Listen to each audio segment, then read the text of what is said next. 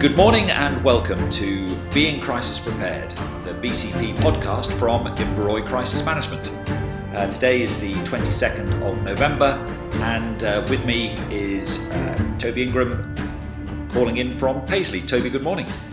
Good morning, Matthew. How are things today? Yeah, all is good. All is good. Uh, and I'm conscious that we have a an action-packed, um, if that's possible, uh, podcast. Lots going on in the world uh, that we'd like to talk about today.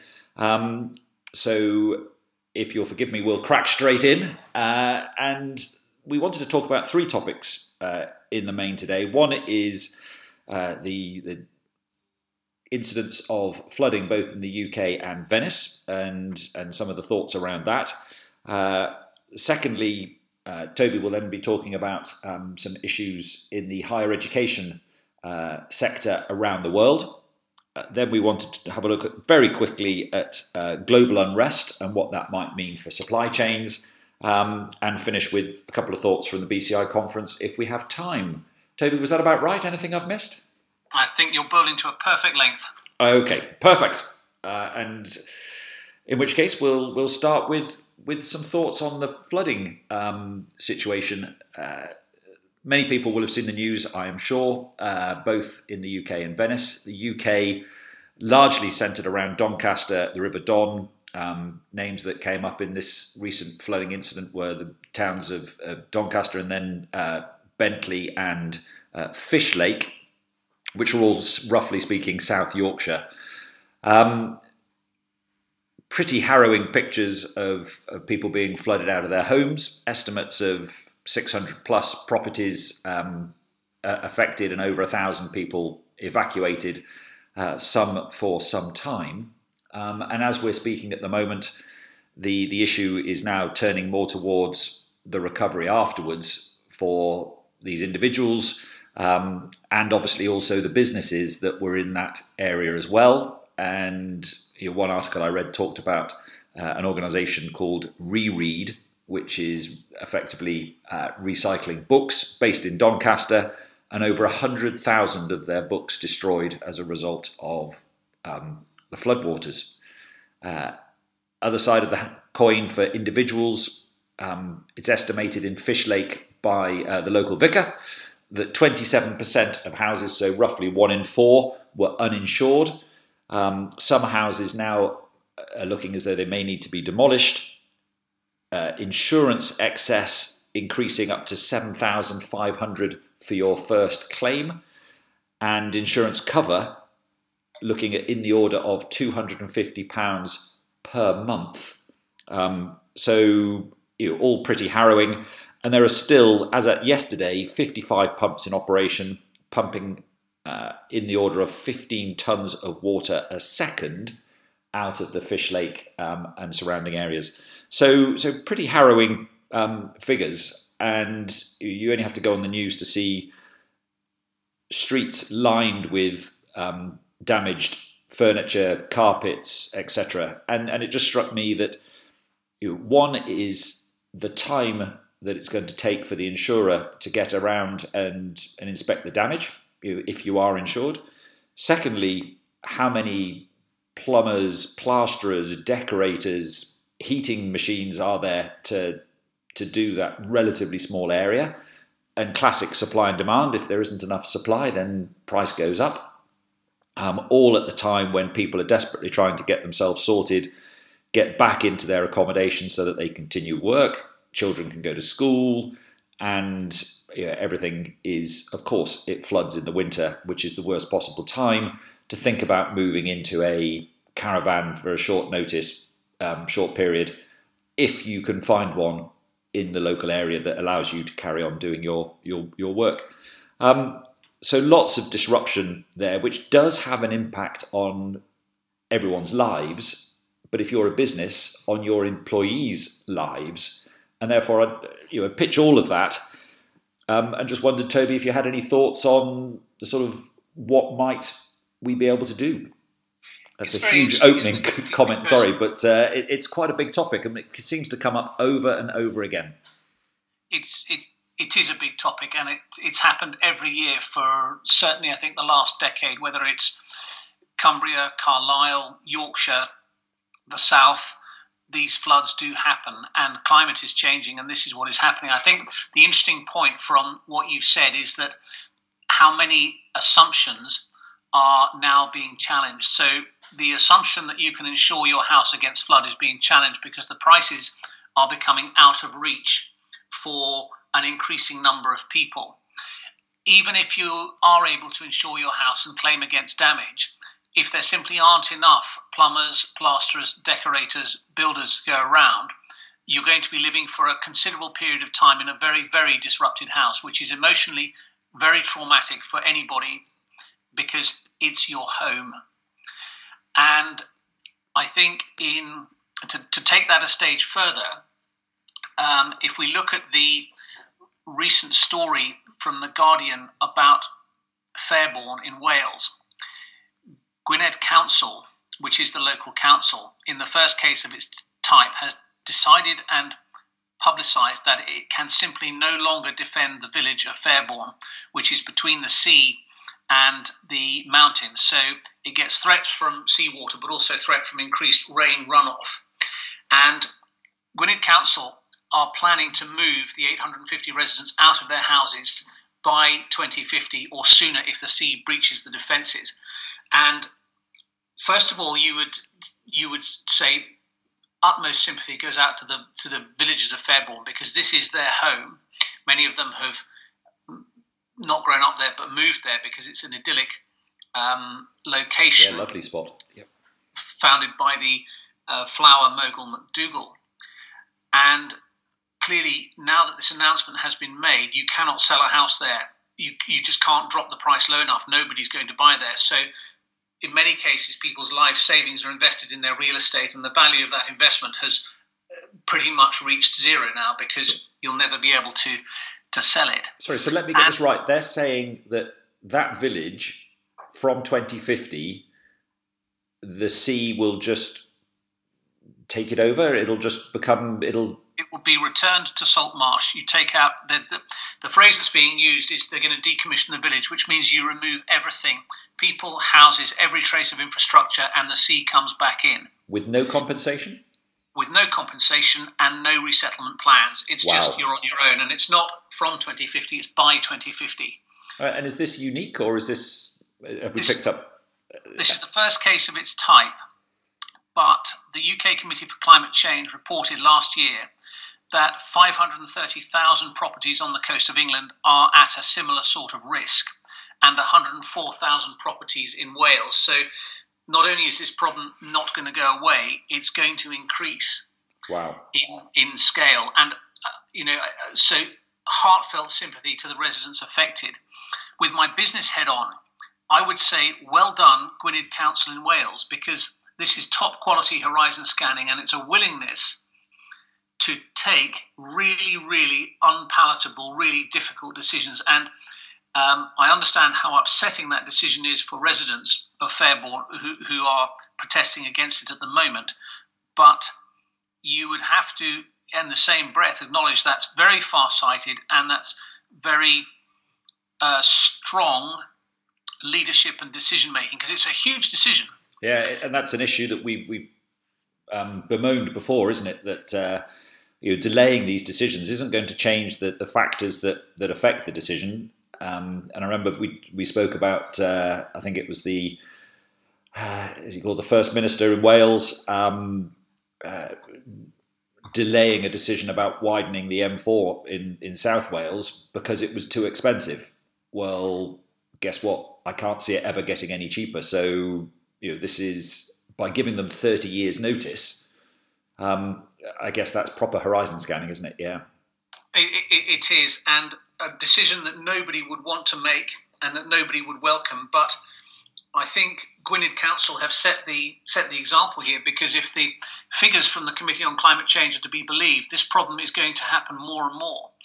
And whilst we've always had the concept of managed retreat from the sea, which allows an area that was not previously exposed to flooding to become flooded by removing coastal protection. But in previous years, that's only happened in low-lying estuarine areas right. where there has been no population. Okay, so I think I've heard that before in Essex.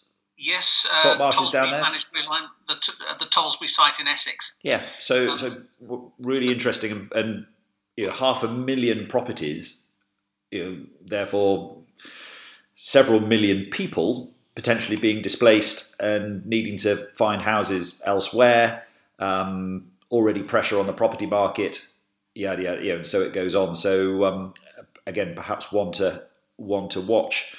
Um, just just bringing us back to, to house properties and sorry, and flooding in, in Yorkshire. The um, you know, I guess the, the thing that people can do if they are in that sort of area, flood risk area, if you have something of value, but it's a bit like the, the fire thing. You know, for example, photographs that you can't replace. It's that scan them in to your um, computer system, put it on the cloud, so that even if you've lost the original, you haven't lost the image, and you can get it reprinted. And you know, absolutely, and it's that absolutely. Thinking through what is it that I've got that is absolutely irreplaceable. And and I appreciate you know, the, the short term, you know, five ten years of stress to financially be able to replace what it is that you've currently got and you've lost, but you can never go back and get that you know, um, image again.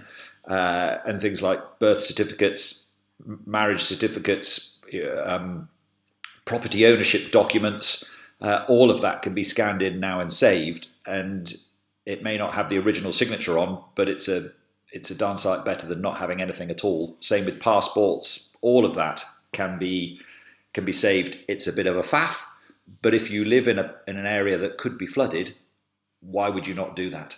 Um, and just to finish us off, um, the other th- thought that I had was, when you were talking about our previous um, assumptions, uh, picking up on the Venice piece, I read that Saint Mark's Basilica has been flooded for the sixth time in one thousand two hundred years, which sounds, well, that's you know, that, that's all right, until you read on and see that but four of those six occasions have been in the last twenty years.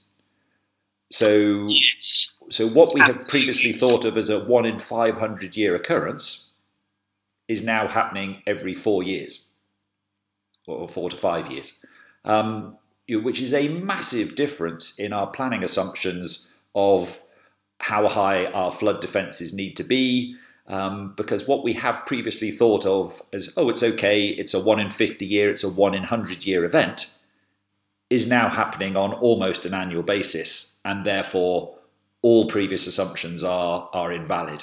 And when it comes well, to not not necessarily invalid, but need to be re-examined. Yes, okay. Um, but therefore, when it comes to okay, so what? Do your does your local authority have the money to to change their flood defences, to improve them? Um, you know, at the moment, it's autumn. I don't see much sign of local authority having the money to, to empty the drains of, of leaf mulch, let alone rebuild um, major flood defences. So you know, if the local authority can't do it, then it comes down to the individual. Hang on a second, this is my house, this is my business, rather than sit on the fence and wait for it to happen. Um, because as we've just said, you know, insurance premiums, if your first insurance claim you have to pay the first seven and a half thousand pounds, well, why wouldn't you want to spend a few thousand pounds making sure that you never have to make that claim? Um, you know, it's all part of that mix now. And I think the the game is changing, um, and it needs to be reassessed in the, that new light.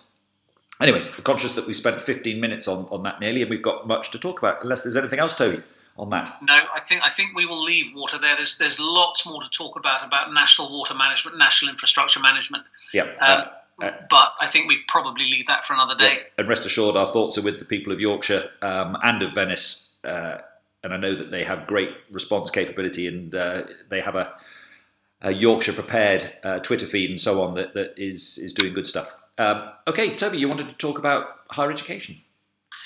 Thank you, Matthew. There's some interesting uh, articles, news stories come up recently, and higher education is turbulent, as most sectors are.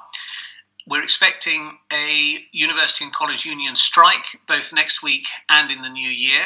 Um, the issues in play are both pensions and pay and conditions, and the As as always with these situations, there is largely equal arguments on both sides, and students will be affected because um, there's a battle over compensation for lost teaching time. Students won't necessarily get feedback on their coursework. Some exams will be disrupted.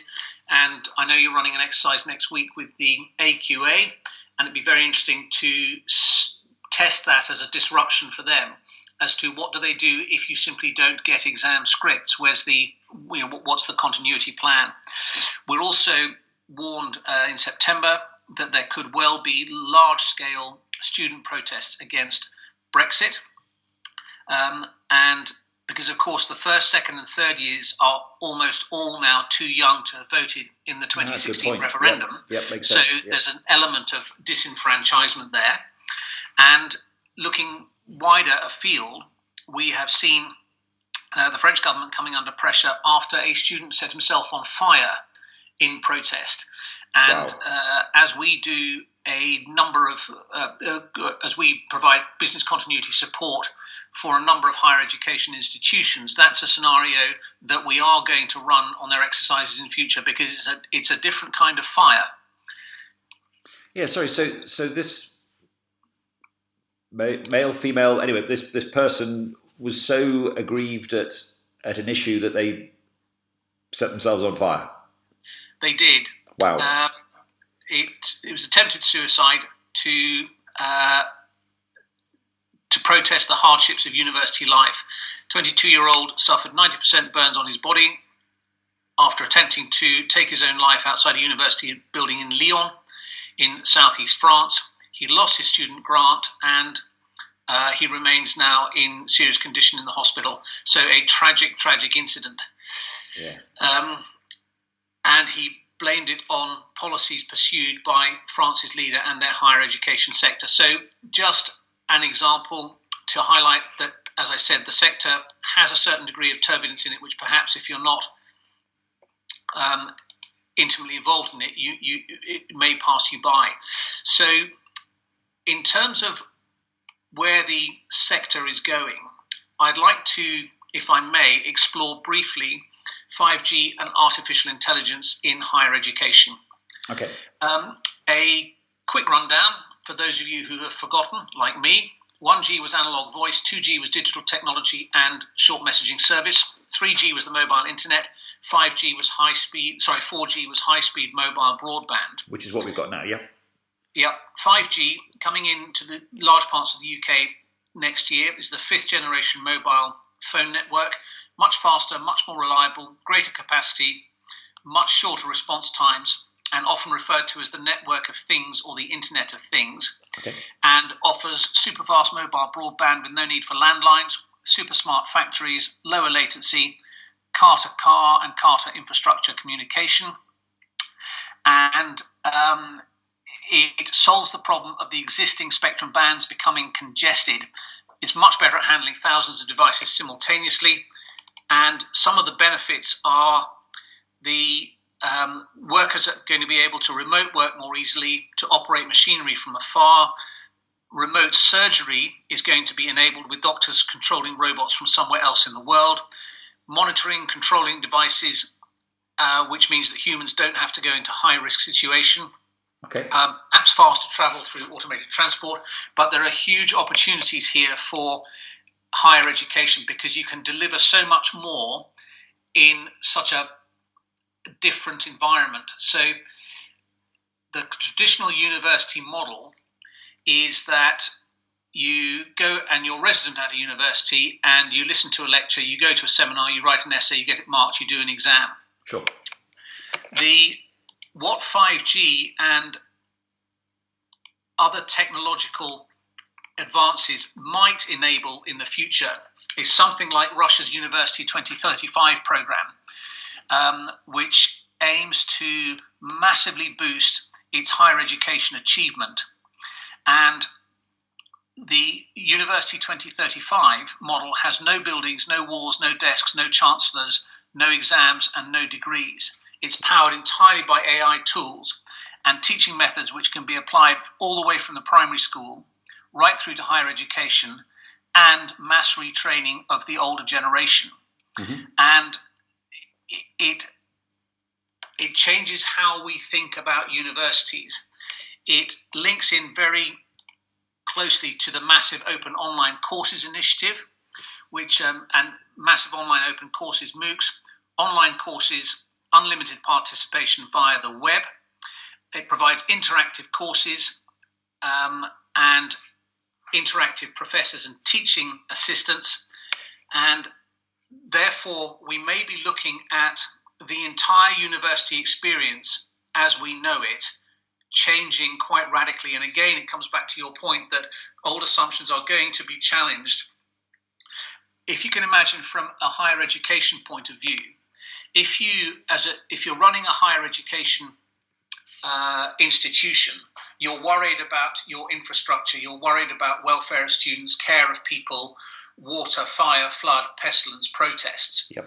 What if you were able to set up a university that had none of those worries, because it doesn't physically exist? It's all, all, all of the teaching and discussion and tutoring is done on V R headsets enabled by five G and other super fast internet. Then all of those resources that are sucked up by maint- maintaining your buildings and doing health and safety and insurance and utilities and security can actually be devoted to the learning. Yeah. Now, you and I, Matthew, because we are so old, will say, Thank oh, you. but that's not what university is about. That, you know, university is about uh, going to somewhere you haven't been before, living independently, living amongst a group of people your own age and having a whale of a time. But I just question whether we, we only um, get nostalgic about that because it's what we experienced. And if you are a, a young person growing up now, you, you may not miss that because you'll never had it. And you may really gravitate towards this new form of university along the Russian twenty thirty-five no, model. I, I think you're absolutely right. Um, you know, interestingly, we've discussed before, you know, what's the future of a book? What's the future of a library? Um, you know, and it, it all fits in together, doesn't it? That if if nothing needs fixed assets anymore other than your kitchen table and a headset, um, you know, and broadband, you know, five G, suddenly I can be enrolling on a course based out of, you know, notionally Sydney, Australia, but with lecturers from all over the world giving me the, the world's leading lecturers, amazing graphics um, and all the rest of it, for probably the same cost as I would pay to go to a U K university and attend a, a course. By the time you've added in tuition fees and rent to go and, you know, five hundred pounds plus a month for rent to go and live in somewhere that just to attend a course. Um, Absolutely. And uh, current universities or higher education institutions are largely limited by physical capacity. You can only accommodate so many students, you can only teach so many physically. But imagine if you were able to employ three times as many lecturers as you employ now without having to accommodate them, and therefore imagine being able to teach three times as many students, including the really high value ones like graduate students who do your research, without any increase in net cost. Suddenly you're in a different game. Yeah, and, and I guess there may be some courses that, that you obviously need to keep fully up to date and may change every year. Other courses, you know, once you've done it once, there may be bits that you can um, use many times. So, you know, not every topic. You know, if I'm studying something from the seventeen hundreds, the view of what it means and its relevance to, to today may change, but the actual hard facts don't change. So you're not reinventing it every year and starting from scratch, which again, over time would be a saving. So no, massive cultural change to um, universities and all the problems of, of how do they maintain their infrastructure. But ultimately, all of the, that, you know, if you consider or we're a university town type phrase, suddenly there's the risk that you're not going to be a university town because people aren't going to come to you in twenty years' time because they don't need to. Um, well, therefore, all that infrastructure for, oh, we need pubs, we need restaurants, we need coffee shops, da, da, da, suddenly just isn't going to be there because those houses are not going to be in demand because people are going to be staying at home. Um and yeah. therefore, like Gwynedd Council in Wales, look that far ahead and start to diversify and change now before it becomes a traumatic halt. Yeah. Uh, um, and I think that yep. there's a very interesting article in the, in the Telegraph um, in September about how degrees are changing in nature. And Doctor Charles Prince, who's director for the Centre for Student Success at the University of East London, says that these degrees in future are going to be completely employer-led, and academia for academia's sake will end because the results that a student achieves at twenty-one will become redundant so quickly because they will not be relevant for employers. So you're now looking at stackable degrees becoming much more popular, that is study computer science and then go to your employer, and whilst with your employer, learn data management and data analytics, because that is what is relevant to them. Yeah, I, I remember and, a, a friend of mine was trying to help his daughter um, a couple of years, seven or eight years ago now. She had a degree in geography, and the advice I got back from several um, companies that I spoke to on her behalf was, first degree doesn't matter, what's her master's in? You know, and you suddenly go, ah, yep, so that... that complies with, with your thoughts there that um, it, it is real life issue that your first degree is no longer relevant um, or no yes, longer sufficient which, which to get you another, the job on its own. Another, another challenged assumption, isn't it? Because I was rather fond of my first degree, but to be told that uh, irrelevant, well, that's the modern world.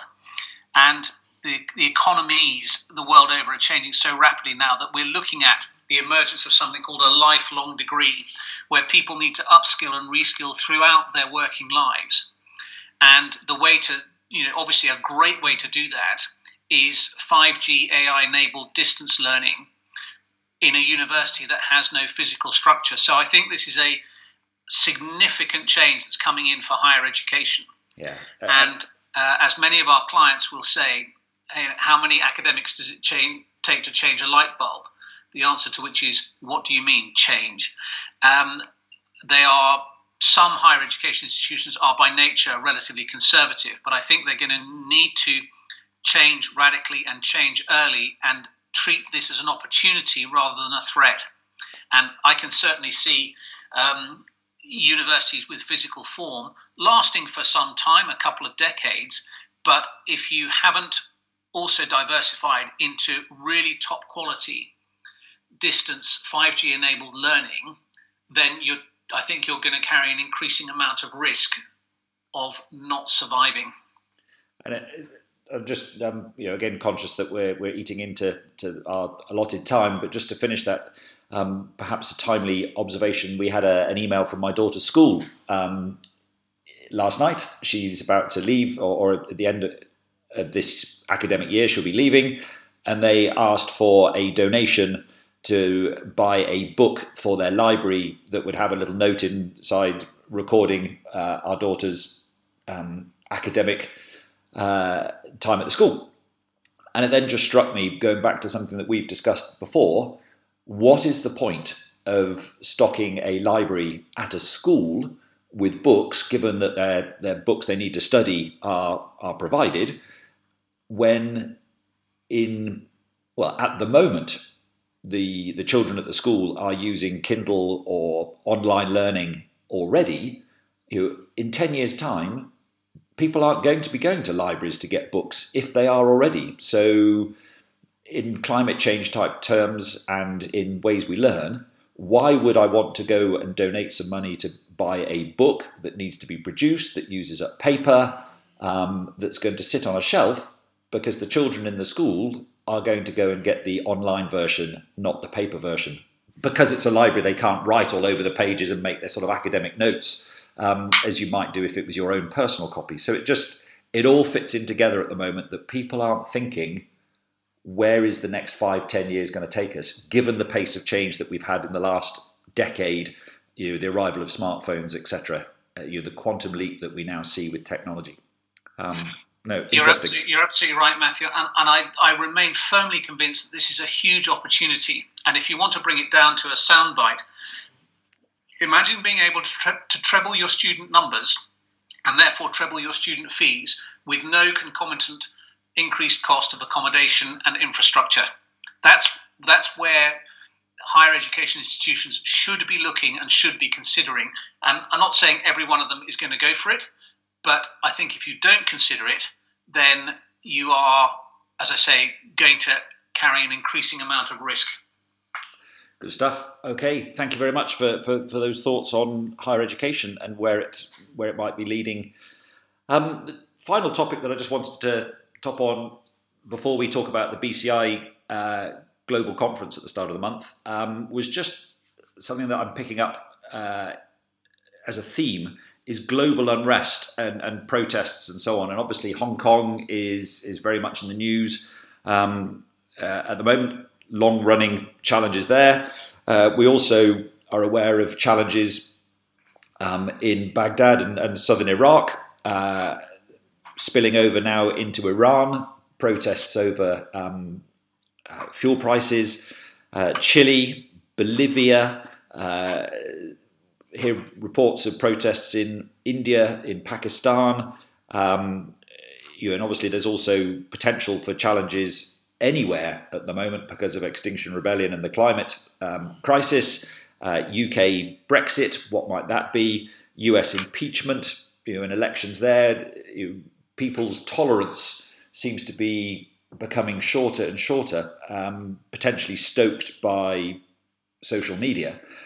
But from a, a traveller or a business perspective, you know, is this something that we should be worried about, or is this business as usual, and it's always been there? Toby, have you any, any thoughts before I carry on, or what do you think? I, I think unrest has always been present somewhere in the world, but it, there does appear to be a uh, a restiveness globally at the moment, with lots and lots of protests going on. And I have nothing new to add that people won't already know, but I think it's worth restating anyway, that always look at travel advice. Always, um, um, and are there good sources that you'd recommend for that?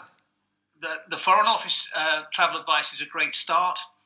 Okay. Um, and I think moving on from there, there are several uh, specialist providers uh, in the security world who, who do this sort of thing. But but also consider, is your is your journey absolutely necessary? If it can it be done in in another way?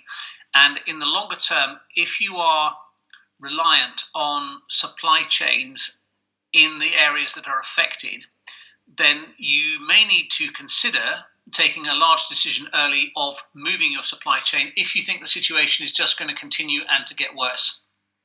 Yeah, and I guess um, the other thing for, for travel advice, um, you make sure you've got your insurance um, and that it's going to cover you for the area to which you are going, because you know, sometimes insurance companies can put out changes at short notice. Um, and their own travel advice uh, is often available on their websites.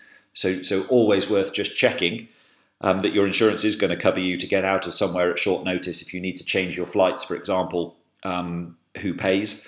Uh, and you know, this whole thing of, of supply chain, um, it, it just comes back to that. If you only have one source of an, a critical item, that might be a risk. Um, sorry, that is a risk, but but it, it then just depends on your risk appetite and the volumes that you need. How do you manage it, et cetera. But uh, it's certainly, I think, something that that is is again worth a periodic check. Um, you, what is the future? Do your your PESTLE um, type analysis of of the region that you're in, and just because that's what it was last year doesn't mean to say that's what it's going to be next year. Um, uh, and and just checking those those political, um, environmental, social, technical, legislative, or legal and economic factors, that is spelling PESTLE, um, is is always worth doing. So um, no, I'm, I'm as I say, I raised that as a short little item. Just that uh, it, it just struck me as um, a theme that seems to be developing um, with the ease that people now can pass messages of how to get together and so on. Um, to to protest. Um, and I suppose from the other end of the telescope, Matthew, is not just your supply chain. If your market is, or a part of your market is located in one of those trouble spots, have analyse what would happen to your revenue stream if that market was permanently and severely disrupted, that is it disappeared for some reason. Um, and diversify, find other markets before you lose a thirty, forty percent chunk of your revenue stream. Yeah, absolutely. So, so again, a huge topic, um, but if you are listening and it does does apply, uh, please do do your research, because you know, it's better to be forewarned um, for, for all of these things.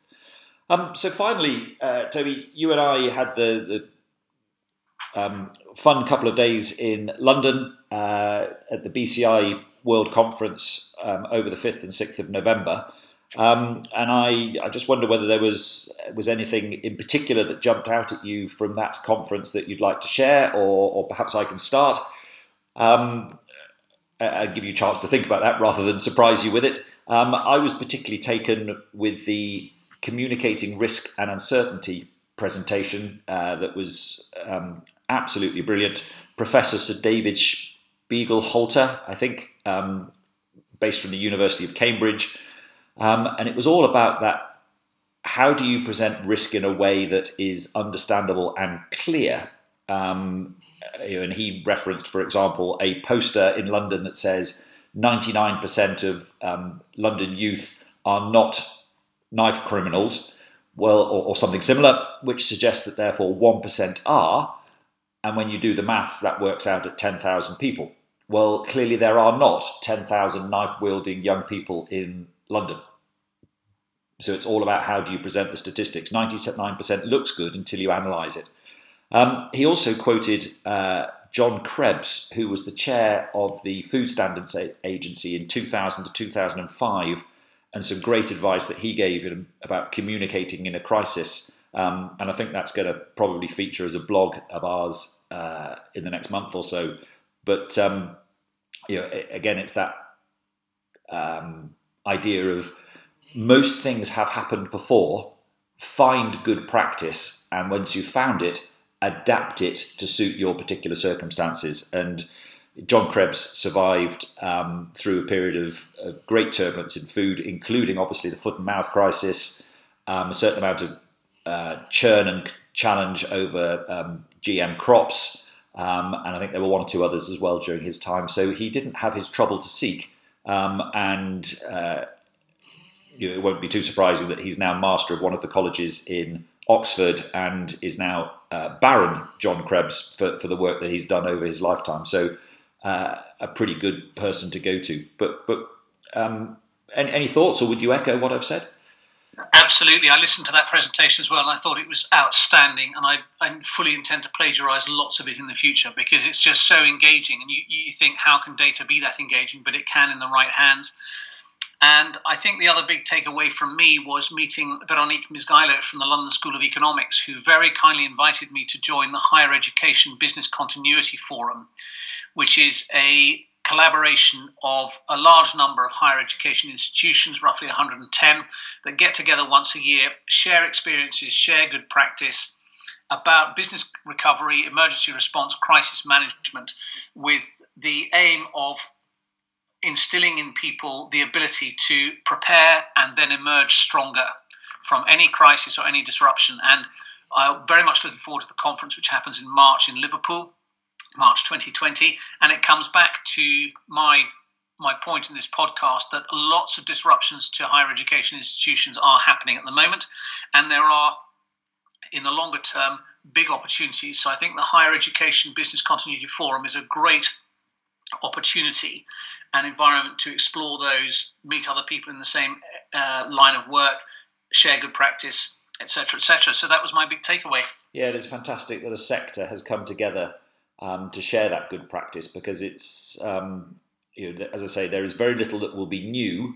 Um, it might be new to me, or it might be new to you, but it doesn't mean to say that someone else hasn't experienced it um, around the world. And you know, we're not in competition as higher education.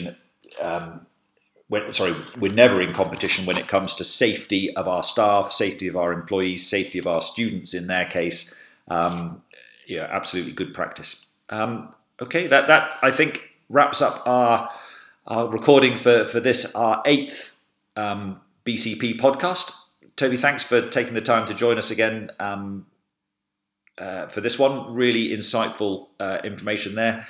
Uh, if you are listening, we have done a couple of blogs in the past on um, the higher education uh, sector, um, one in April and one in July. Please do have a look at them if it's of interest. Uh, we have talked about A I before as well on our blogs and on our podcast, and sadly, flooding and infrastructure seems to be a reoccurring theme, um, looking at floods in Lincolnshire, the um, reservoir potential flooding at, at uh, the Whalley Bridge, and so on. So after only eight podcasts, it is becoming um, evident to uh, to us that these are big issues and they aren't being addressed. Um, and so if you do have any feedback, um, we would like to hear it. Our, our email for this is b c p at inverroy dot com. But, uh, but for now, thanks for listening, and um, look forward to speaking to you again in December.